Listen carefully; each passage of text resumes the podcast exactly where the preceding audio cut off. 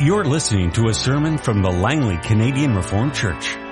We hope you'll find it to be spiritually edifying.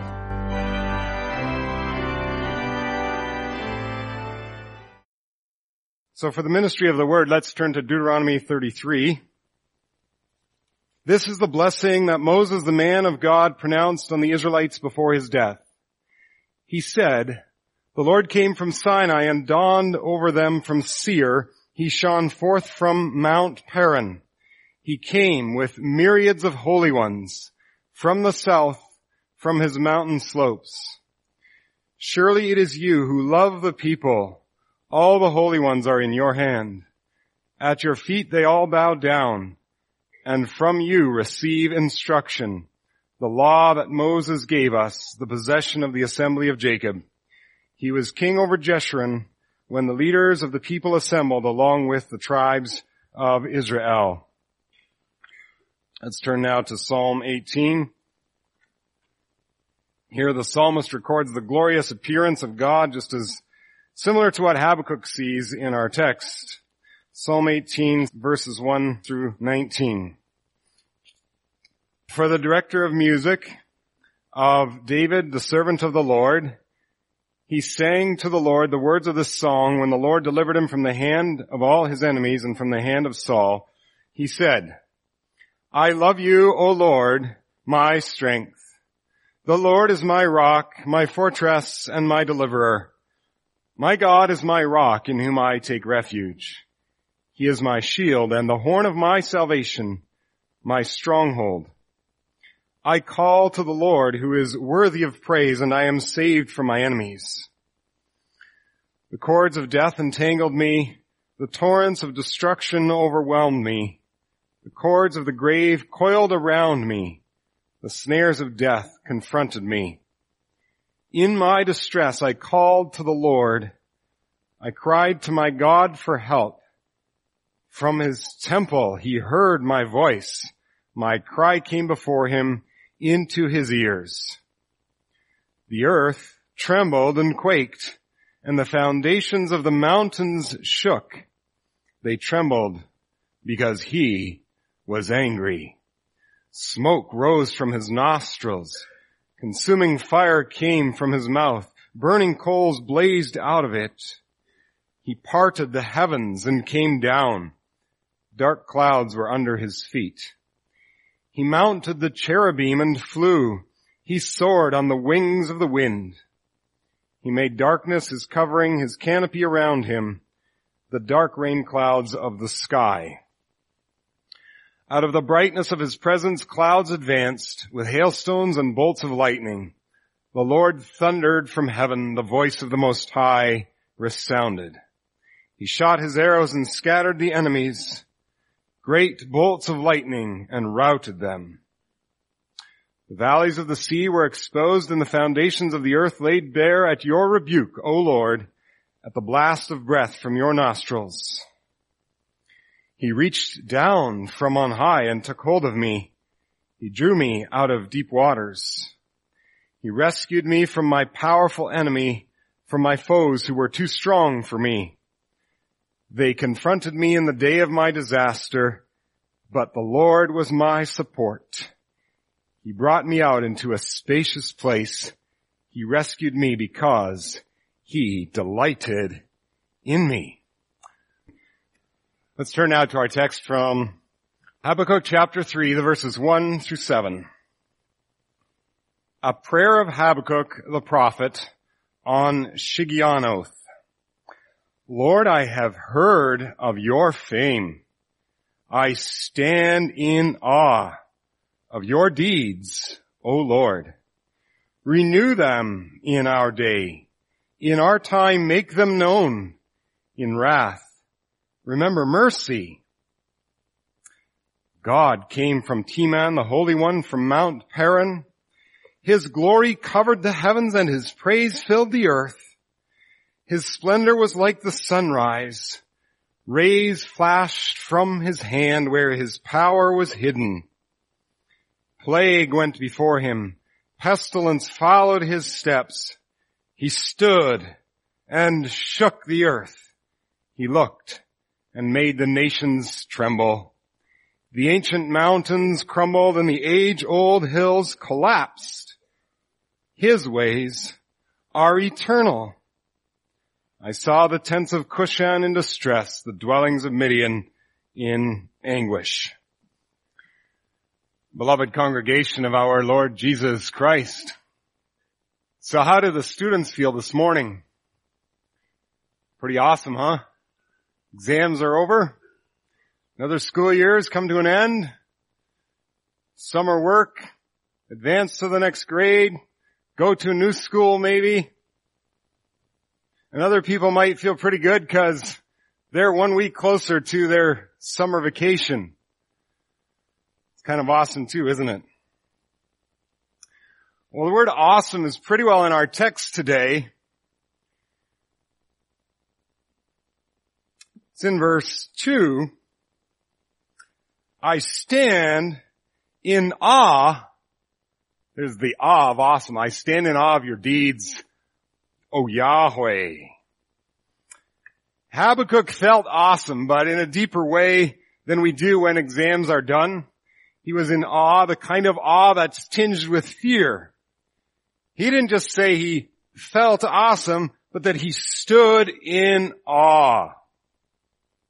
And the feeling almost left him speechless. You might say he was almost dumbstruck.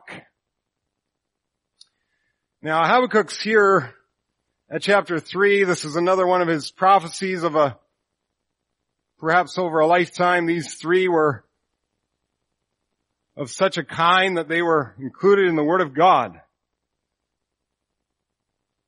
And he's come to the point where he's not entirely dumbstruck. He's filled with awe, but he expresses it in a prayer.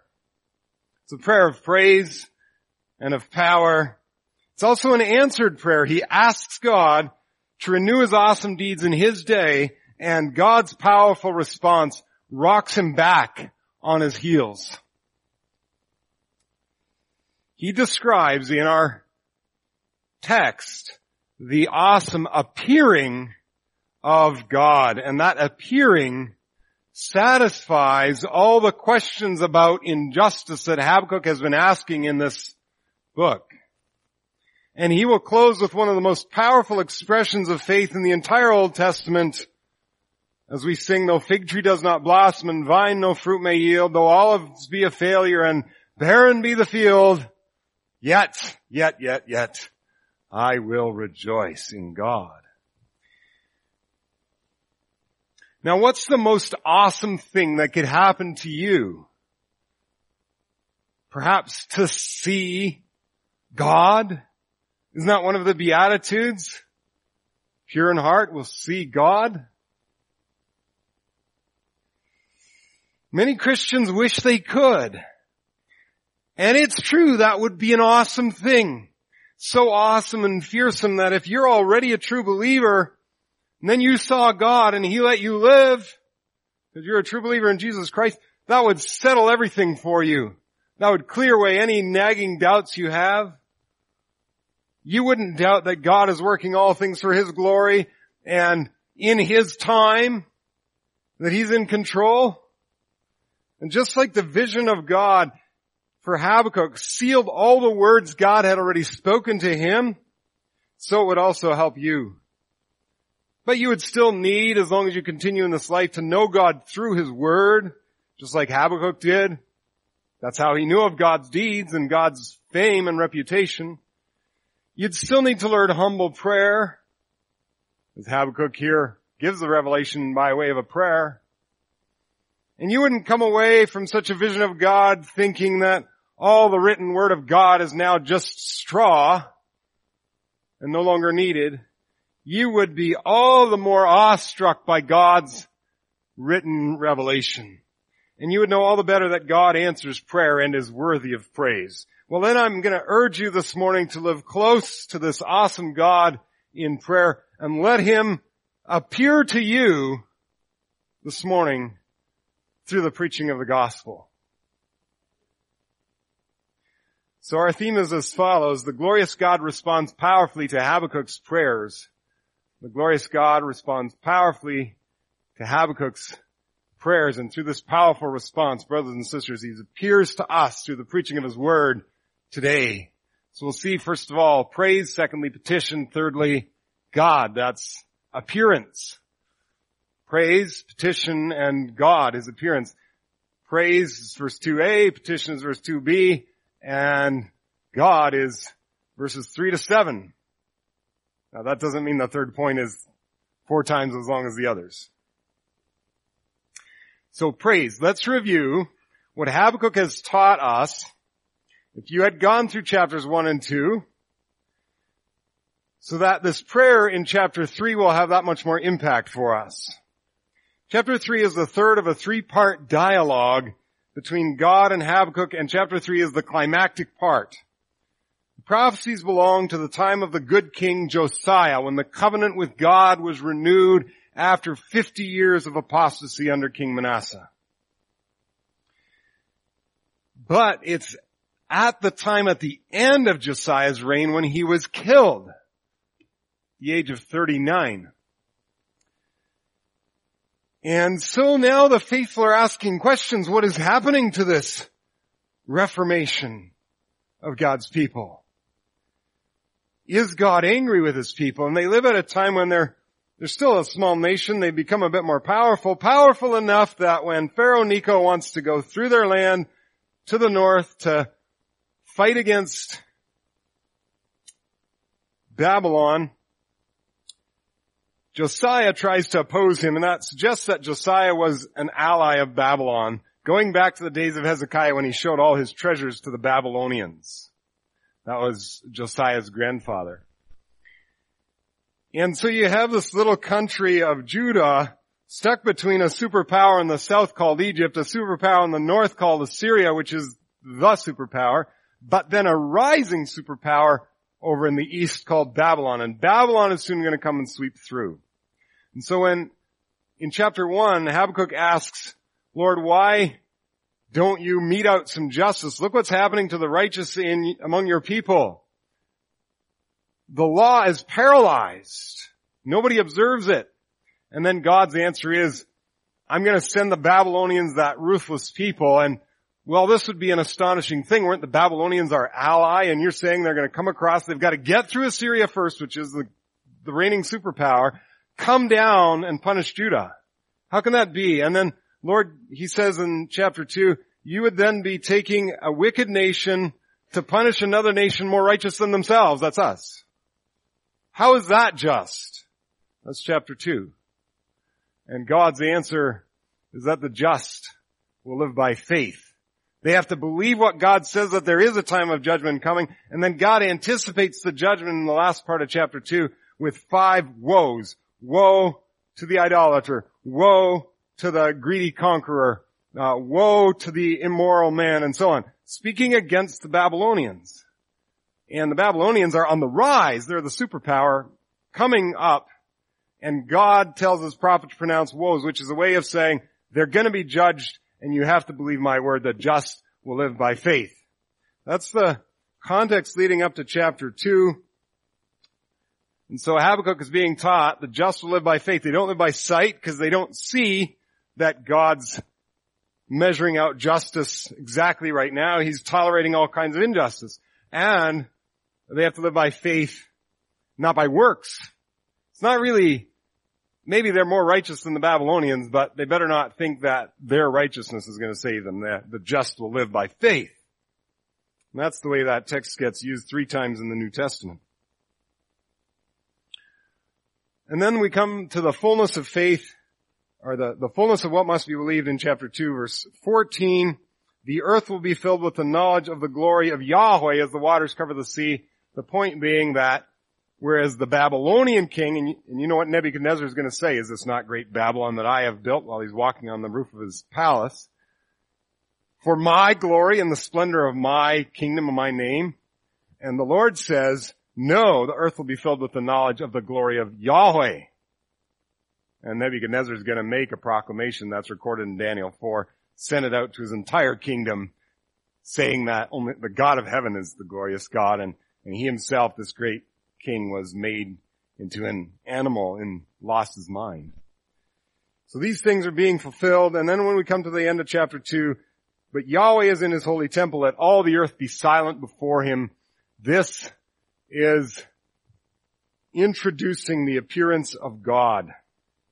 Yahweh is in his holy temple in heaven. The earth should be silent before him and worship him. And this is like Isaiah 41 verse 1. Be silent before me, you islands. Let the nations renew their strength. Let them come forward and speak, because they better be strong and ready. Let us meet together at the place for judgment. So, you be silent and you wait and see what the judge will say. Silence in the court. That's how chapter 2 ends. So now we come to our text in chapter 3. And chapter 3 is a prayer. It's the third time then that Habakkuk addresses God. And he describes God's appearance, and so God's response is embedded into the prayer. And the prayer is at the same time a psalm.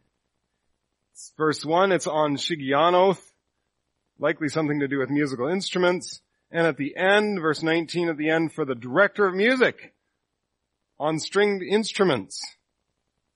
And actually, there are two selahs at the end of verse 9 and verse 13, which scholars aren't really sure what selah is, but you know where else you see that word all through the Psalms. So here's a psalm. It's even got directions for the choir master in the temple. And this indicates that in the Old Testament, it wasn't just the psalms that were sung, but this also could be used. And if in the Old Testament, then how much more in the New with the fulfillment in Christ? One might then argue we're not exclusively bound to psalms, but also can sing then faithful renditions of Scripture. And so here's this psalm that begins with praise. Yahweh, I have heard of your fame. I stand in awe of your deeds, O Yahweh. This is the anchor of the prayer. Who is God? What is his reputation? And the report or the fame of God is his reputation. I've heard of your fame. It's what people think of God. It's what glory attaches to him. How people's eyes widen and their voices hush when they start to talk about this mighty God who has favored one nation over all the others, and look what he did for them. That's awe. That's hearing of God's fame. And indirectly, when one says, I have heard of your fame, indirectly that is praise. That's like the Queen of Sheba coming to Solomon and saying, yeah, back when I was in my own country, they didn't even tell me the half of your kingdom and your glory. Someone's reputation, we say, precedes them. It's like the people of Canaan who were trembling in their boots as Rahab told the spies. The fear of God has fallen upon all the inhabitants. They remember what God did, taking his people out of under the hand of Pharaoh and through the Red Sea. And so Israel arrives and the people are all trembling in fear. It's the fame and the report of God and what it does. And the deeds or acts of God speak of what he has done in the past. And Habakkuk here, when he says, I have heard of your fame, he's speaking like Job. At the very end of Job, God has made his appearance. Chapter 42, Job says, I had heard of you with my ears. I had heard of you with my ears. That's where Habakkuk is right now. I've heard of your fame. And he's about to get to this point, the next thing Job said, but now my eyes have seen you. That's really a poetic way of saying, now I understand. Now I have an epiphany. God, you're so much more real to me. So here's Habakkuk, who knows the Scriptures and knows the past deeds of God. And these ought to prove that he does rescue his children. He does punish the evildoer. Think of Egypt being punished by the plagues, Israel, his treasured possession, being drawn out. Think of the Canaanites who were vomited out of the land for their flagrant idolatry. Think of the times of David and Solomon where God granted a glorious peace and a wonderful kingdom. So God does distinguish the righteous from the wicked. The past deeds of God prove the point. Now Habakkuk, living as he does some 600 years before Christ or so, first deportation of Jews is 605 to Babylon. Habakkuk has not yet heard of all God's acts in Jesus Christ. In fact, he's heard of them in prophecy, but not as done deeds. But soon they will happen, and the report of what did happen then has reached your ears and mine. You've heard. Now what does it mean to you? What does it mean to you? What the Lord Jesus Christ did? What God did through him? What kind of reputation of God does that give? Do you stand in awe of the deeds of God? Habakkuk speaks here as a believer. I stand in awe of your deeds. We sing, our God is an awesome God. He reigns from heaven above with wisdom, power, and love. Our God is an awesome God. Awe is respect with fear. It's an overwhelming feeling of reverence and admiration. Reverence and admiration in the presence of the holy, particularly with God. It's the kind of awe you have in the presence of the holy, who's completely without sin and completely with total, absolute power. So there's fear added. Something awesome is that which induces or causes awe in us. Now, unfortunately, just like I used the word at the beginning of the sermon, that's common parlance today, and it kind of cheapens the word, obviously, to say I had an awesome day. Be better to say I had a great day. But of course, we grasp for words to try and make things seem really great. And that's why people misuse God's name as well. It's better to carefully look for synonyms and memorize some great words that would describe your situation, some great adjectives. And so the idea of awe ought to be reserved for our response to things that are grand, sublime, or extremely powerful. Now, it's not like this sermon is going to change the use of the English language among us, but let's remember this. Awesome is when your jaw drops and there's a tremor in your heart. Your stomach goes to your throat for a bit, and you cannot take your eyes off this thing. It fills your mind and your heart. And the power of a waterfall, like Niagara Falls, if it was really going full force, that would really induce some awe into your heart as you come close. But now the reputation of God, if you really know him and what he has done, that should induce this kind of response. I stand in awe of your deeds. So that's the anchor we said of the prayer. It's the praise of God. Now let's go to the petition in the second part of verse 2. What does he say? He's speaking of the deeds, and then he says, renew them in our day. In our time, make them known. In wrath, remember mercy. And so he wants God to do it all again, repeat it, renew it. Reestablish it, reassert his power, reenact the great things he has done in the past. When? Now. In our time, in our days, in our generation, in the present circumstances. Why? Because it's a time of wrath. In wrath, remember mercy. Don't forget who we are and don't forget who you are. Show your mercy. And mercy is the only hope for a sinful people. Mercy is the loving and gracious heart of God. The word here for mercy gives the idea of the depths of God, the seat of his emotions. In wrath, remember the mercy that is at the core of your being. Like the way that a mother might think of the child in her womb and protect it. Show mercy from the depths of your heart. So Habakkuk asks God to reveal himself in the ways he has in the past. Reenact, reassert, repeat, renew, do it again. Because it's a time of great need and God's people are suffering. And for any time that they do suffer in the future, they are given these words to pray, renew your deeds in our day, in our time reveal them, in wrath remember mercy. Habakkuk's really asking for the coming salvation work in Christ. He's asking God to work salvation for the oppressed, to set the captives free, to comfort the distressed. Now, is God going to answer Habakkuk? Well, just wait and see. Should we pray this way too? What would it mean if you said, Yahweh, I have heard of your fame. I stand in awe of your deeds, O Yahweh.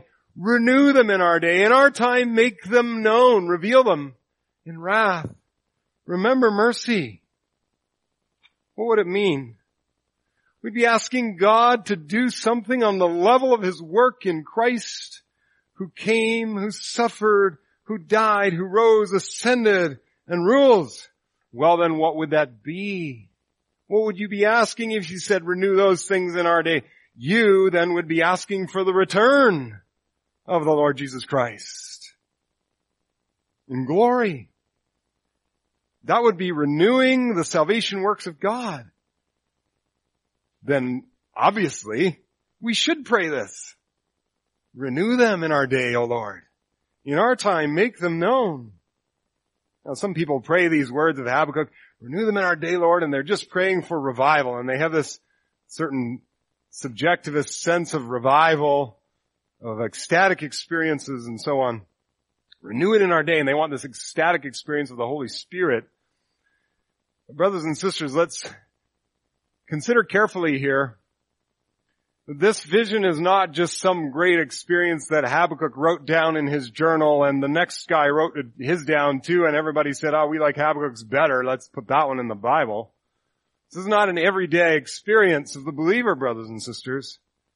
This is the special privilege of Habakkuk as an ordained prophet of God who gets to, he even represents God's people in bringing the petitions, and then God speaks through him to the people to say, yes, God is sovereign. God is in control.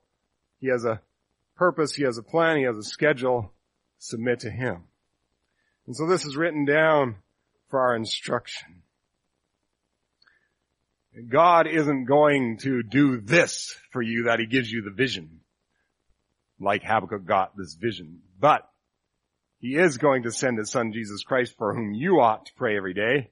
And furthermore, through the word, Christ becomes present to us, and God renews his deeds to us personally, in our hearts, in our lives, renewing us in our day. So let's turn to the description of the appearing of our awesome God, that God may indeed come to us through it, that Christ may live in our hearts by faith. So the appearance of God. Verses 3 to 7, God answers merely by his appearance, which settles the matter. Habakkuk receives a theophany, that just means an appearance of God, in the midst of his prayer. The God whose past deeds and reputation he has praised and of whom he has prayed for future mercy now answers Habakkuk by appearing. And God appears to one who is living by faith, as he's been taught in chapter 2, verse 4. And he gives him strength. Strengthens Habakkuk's faith so much that he ends the prayer with his confession that even if all of the land was unfruitful and all the animals died and all the enemies overran the land, still he would rejoice in God, his Savior.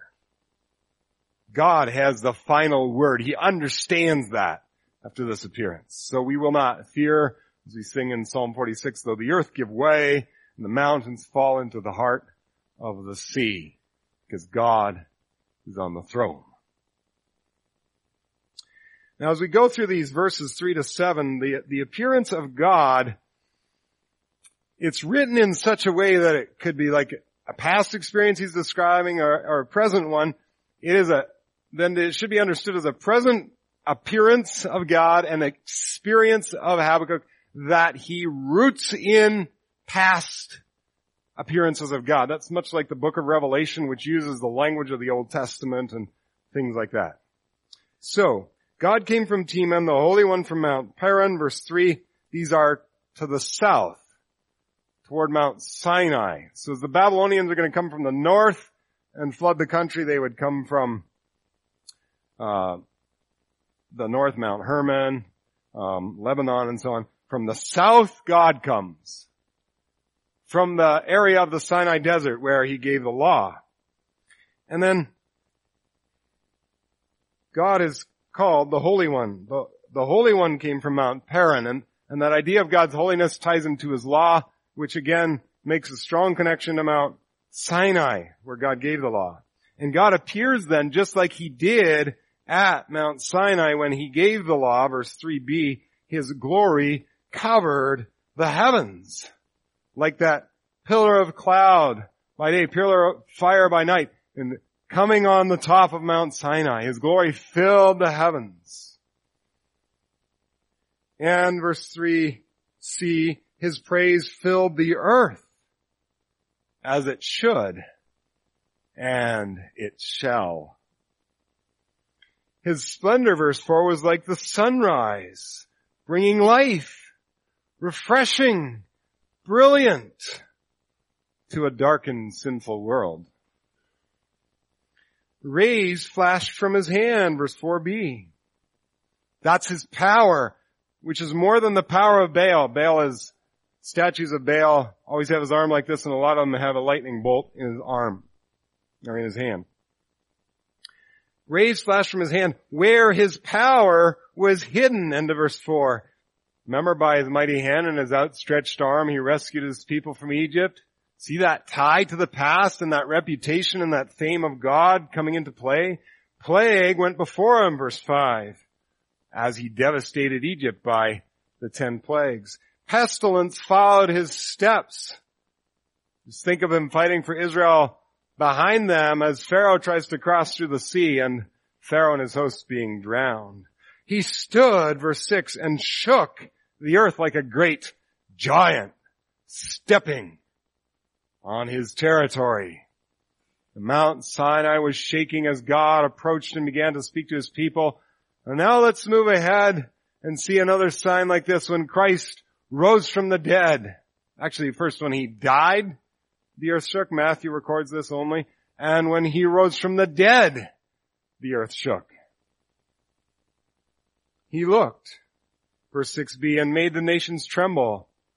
The report of his work put all the inhabitants of Canaan to fear. In Habakkuk's day, this would come true when Nebuchadnezzar would eat grass like an ox, and then afterward he would make a proclamation to his entire kingdom that the God of heaven alone had an eternal kingdom and was to be feared.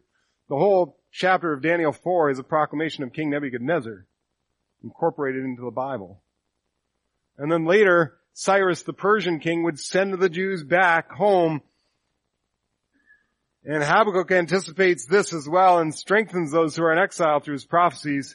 And they would come back home with a letter from the king telling everybody to give them safe passage and supply them with lumber and with stone and with all they needed to rebuild the temple. And ever since Pentecost, brothers and sisters, the nations have been trembling as the gospel conquers their paganism, and Satan is kept on a chain, as it were, to keep from deceiving the nations till the last days. He looked and made the nations tremble. And the ancient mountains, 6b, crumbled, and the age-old hills collapsed. Now, the vision of God's appearing is straining forward and looking to the last day. God is coming in a great apocalyptic appearance, causing nature to shrink away at his holiness and his power. The mountains just crumble away. Those old hills that never moved just collapse. His ways, Habakkuk sings and prays. His ways are eternal. How fitting that as Habakkuk looks to the last day, he recalls that God's ways are eternal. The eternal God is your refuge, and underneath are the everlasting arms. Goes back to Moses. And the distinction that has troubled Habakkuk from the beginning, that he doesn't see the distinction between the righteous and the wicked, that he thinks God should make that distinction obvious right now. It's not fair that the righteous are righteous and don't get any reward. Well, that distinction between the righteous and the wicked does enter the picture. Verse 7, there it is. I saw in this vision of God, I saw. Listen, everybody, this is what I saw. I saw the tents of Cushan in distress, the dwellings of Midian in anguish. Habakkuk is telling the people, I saw God making the distinction between the righteous and the wicked. God is righteous. God is the judge. God is not going to tolerate evil and injustice forever. The poor will not always suffer, and the righteous will not always be persecuted. And the woes of chapter 2 that anticipate the final judgment, they anticipate a real judgment that Habakkuk gets to see something of it. God has heard his prayers, even as he complains. And that's the appearance of God. And then after that, in the following verses, Habakkuk's going to reflect on it and see God going to battle. So as we look back then at our text, these 7 verses, what's the answer to Habakkuk's cry for justice and his plea that God would reward the righteous and would punish the wicked? The answer is God. The answer is the existence of God as just, righteous, and holy. The Holy One came from Mount Paran. And there's his splendor, there's his glory, there's his power, and there's the wicked in distress. Just to have God, that's the answer. He's so glorious, splendid, powerful, holy, and eternal. And so, brothers and sisters, now, let this come into your life, into your heart, and think about the things that have troubled you in the past week, and whatever difficulties you may face. In all our troubles, we need him to renew his deeds in our day and make known his fame in our time too. And when we do that, we're praying for the ultimate justice of the last day. But how does God renew his deeds to us personally? How does he renew them to you right now? He does this through his word preached and believed. He reveals himself through the cross. And the weakness and the foolishness of the cross, where it seems as injustice absolutely triumphs, it's actually absolutely destroyed. And the humble children of God see Christ, the object of their faith. And in Christ, God most powerfully responded to Habakkuk's prayers. When Christ rose from the dead, the dwellings of the wicked went into anguish, and they sent out a distress signal. Once Satan realized what had happened, oh no, this is the beginning of the end. And when Christ rose from the dead, he stood and shook the earth. When Christ rose and ascended, he dazzled those around him with his brilliance, and the Apostle John felt struck dead when he saw the exalted Christ in heaven. Glorious in appearance in Revelation chapter 1, just like Habakkuk sees the glorious appearing of God here.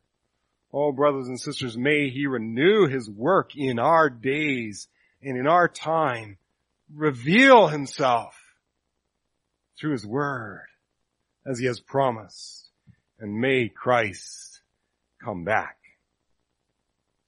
May he at the last day, in the midst of outpoured wrath upon an ungrateful and stubbornly refusing world and an unfaithful church as well, may also show his mercy, brothers and sisters. Pray to God that he would show his mercy to you, to me, to all of us. that he would powerfully save us for all eternity with Christ, that he would save more, that they would be snatched from the fire even today. And so as for you, as you look forward to that day, as you praise the Lord, as you petition him to renew his work, be steadfast in prayer. As Habakkuk here teaches us to pray, talk to God, and live in between the time of resurrection and ascension, between that time and the time of return, and have the power of both the resurrection and ascension and the coming power of the return present to you through the Word, through which the Holy Spirit comes to you, by which he works in your hearts. Have that power present to you to strengthen you so that if all the crops are ruined and there's no food in the grocery stores, if you lose your job and everybody else does too, nothing is kept up anymore, all the city infrastructure falls apart, and the enemy comes in and overruns the nation, and your family is ripped apart and taken from you and killed before your eyes, still, you would rejoice in God, your Savior, the Holy One, who is reigning, who has a purpose, who has a plan, who has a schedule, and is bringing us to the day of Jesus Christ. Amen. This has been a sermon from the Langley Canadian Reformed Church. For more information, please visit us on the web at www.langleycanrc.org.